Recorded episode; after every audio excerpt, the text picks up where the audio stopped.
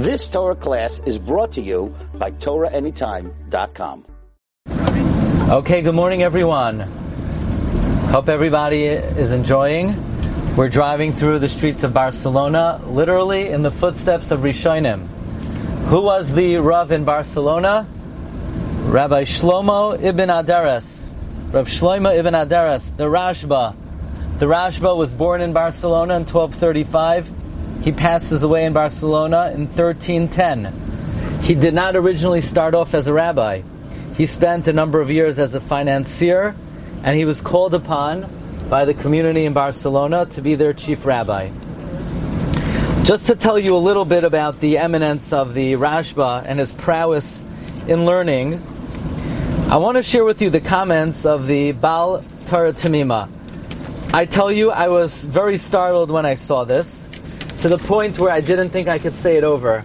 I even asked the Shaila whether I'm allowed to say it over. I went to the Shvile Pinchas, with Hagoin with Pinchas Friedman. I said, the way the Mekor Baruch writes this, I don't think I'm allowed to say this. He said, say it, but say it with the following explanation. The Mekor Baruch writes in Chilek Ravi Parak Lamates that there's a, a, basic difference between the writings of the Rambam and the writings of the Rashba. The writings of the Rambam, you read them, and you're confronted with many questions. There are things that don't seem to be understandable. There seem to be many difficulties, and yet every time you learn a Rashba, it's so clear. The argument, the logic is so crystal clear there are no challenges. You can't ask anything on it. Why is that? Says the Mekor Baruch. And he says it's because when the Rambam learned, he did not teach in a yeshiva. He learned. And therefore, there's room for question. But when the Rashba, everything the Rashba said, he said over in front of Talmidim. They challenged him. There was Pilpul Chaverim, and everything was sifted through with a fine tooth comb. And I said to Rav Pinchas Friedman, how can we say about the Rambam? There, there are questions on it. The Rambam is the foundation of Psak.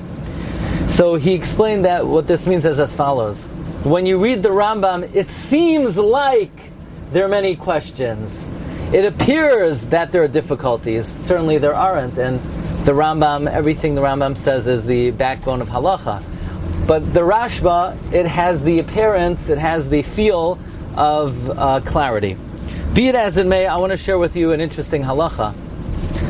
We know that pas akum is prohibited. One is not allowed to have the bread of a private Gentile baker. What about pas palter? What about the bread of a Gentile baker, a commercial baker?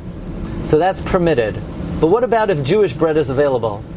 So there's a machlokes Rosh in the Rashba. The Rosh says if Jewish bread is available, even if you don't like it as much, because it's stale, you have to eat the Jewish. So in other words, you have a choice between Kemach bread and Arnold's. The Arnold's, it stays fresh for three years. The Kemach, the Kemach, it stays fresh for.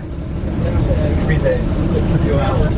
I, uh, I, can't be on video. So, are you allowed to have Arnold's bread if Kemach bread is available? The Rosh says it's prohibited.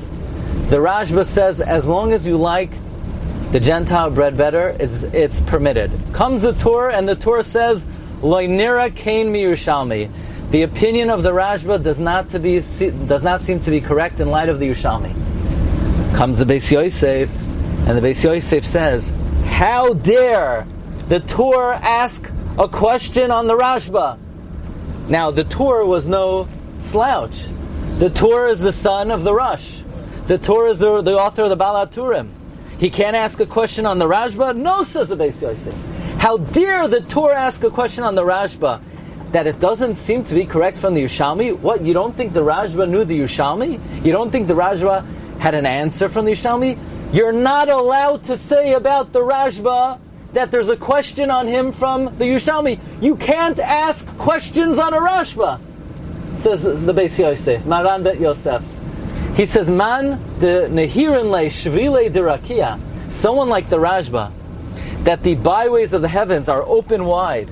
You are not authorized to ask a question on him from a Yerushalmi as if the Raja was not familiar with the Yerushalmi. So when we speak about the, Yusha, the Rashba, we're speaking about the highest level of clarity of learning among the Rishonim. Now, a great controversy broke out here in Barcelona and in Spain in general. In Andalusia. Anybody know where Andalusia is? What is Andalusia? Southern Spain. Andalusia is a, uh, a term for the region, the autonomous region of southern Spain. There was a man by the name of Abba Mari Hayarchi. Hayarchi means he came from Lunel. And there was a, a pretty prominent movement that people began to study philosophy here in Spain. And that was one of the main differences between Spain and France. In France, among the Balei HaToisvis, Rashi, Rabbeinu Tam, the Ri HaZaken, the Reb Shimon Mishans, there was no learning of philosophy. They had no interest, not in the disciplines and not in the sciences. Their interest was only in the Talmud Bavli. In, in, in Spain, they were much more broad-minded. And By the way, there was a, a, very important reason for that, and that is because Spain was under the uh, control of the Muslims. And uh, surprising as it may sound, the Christian world was barbaric, unlearned, uneducated, illiterate. The Muslim world was sophisticated. They, had, they were poets, they were mathematicians, they were philosophers, and it, it, sounds backward, right? We always think of the Christian word, world as a more sophisticated, educated world. That switched about in the year 1500. In the year 1500, someone turned the lights out on the Muslims and no one has opened it up yet. No one has turned it on yet. But uh, history switched on a dime approximately in the year 1500. So people in Spain began learning philosophy to the point where Abba Mari Hayarchi sent a letter to the Rashba, to the Gadol Hadar, to put a cherem on the learning of philosophy. And if it would have just ended there, where people were studying philosophy, that would have been perhaps uh, tolerable. But Abba Mari Hayarchi of Lunel of Provence, uh, the Provençal Gedolim were very powerful. And there were Gedolim who began to give, give allegorical drashas. Reb Levi ben Chaim, Reb Yaakov Anatoli. And they said the Torah is only parable. So Avraham Avinu is a mashal to surah, to finished product. And Sarah Imenu was a mashal to chaymer, to the raw material. And the 12 Shvatim represent the 12 constellations. Did you ever hear of something like that? The Urim Vitumim was not a supernatural item. The Urim Vitumim was a scientific object. It really was the astrolabe. And the war of the four kings against the five kings. It was a war between the four elements water, fire, wind, earth versus the five senses. And everything that took place from Bereshis until Matan Torah was a mashal. And they even began to say the mitzvahs are a mashal. You don't have to wear tefillin. Tefillin is just a mashal to subjugate your heart and your mind to HaKadosh Baruch Hu. So the Rashba penned many tshuvas. Tshuva Taf Yud Dalid, Taf Tesvav, Taf Tes Zayin, Taf Yud Zayin. And the Rashba actually created a cherem that for 50 years he prohibited the study of philosophy. Now that means any discipline outside of Torah was forbidden to be studied with one exception, medicine. And the reason for that is they needed doctors. But the study of philosophy was prohibited until you reach the ripe old age of 25. You see, once you turn 25, you're already a Zakein Muflag. You're already eligible for Social Security. So at 25, you were considered mature enough to be able to learn philosophy. And, and also, uh, back then, most people did not necessarily even make it to that age. And the Rashba um, issued a cherem and the cherem was not an indefinite cherem; it was only for 50 years because the Rashba said the Chacham did not have the capacity to add a permanent isser. And also, even at age 25, one had to be mamale shasu. One had to first fill up their mind and fill up their stomach with the learning of Shas and Paiskim. This was the Cherem of 1305. This is the famous Cherem that the Rashba issued here in Barcelona in the year 1305. Now you'll ask, Cherem, does a Cherem mean anything? Do the rabbis have the capacity to enforce? Uh, you know, nowadays, if the Chachamim, the Rabbanim gather together and make a Cherem, people maybe wouldn't even blink.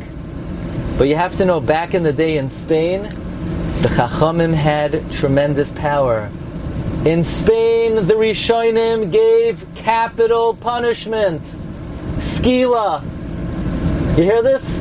700 years ago here in Spain, if someone rode a horse on Shabbos, the Chachamim gave capital punishment. In fact, the Rosh writes that when he got to Spain, he couldn't believe that the Chachamim were giving death penalty. And the reason they were giving death penalty is the Chachamim said it's a Kiddush Hashem. Because how could it be that when people violate the law, the, the Spanish government had the capacity to take a life, the Torah is not just as important? The Rosh said, you know, if it would be up to me, I would deal with people much more lenient. Let's say if somebody, heaven forbid, cursed Hashem, I would just recommend having the guy stick his tongue out and slicing off his tongue. That would be much more compassionate, and that would also ensure the person wouldn't do that again. I'm sure you could imagine why, right? So the Rosh said capital punishment, maybe he's not in favor of. He's more in favor of uh, much more lenient type of punishment. Okay, be it as it may, yes, back in the day, the the uh, did have a lot of force, did have a lot of meaning. And this cherem was uh, put on anybody who had learned philosophy, and the problem was, again, they were interpreting the Torah allegorically. Marv Rabbeisai, we now fast forward 400 years to the year 1710. Rabbi Yaakov Yosef Poloni, the primary disciple of the Baal Shem Tov, who learns that Avraham and Sarah is a mashal, and Avraham is the tsura, the neshama, and Sarah is the guf. So what the Rashba put in Cherem became one of the fundamental tenets of Chasidus.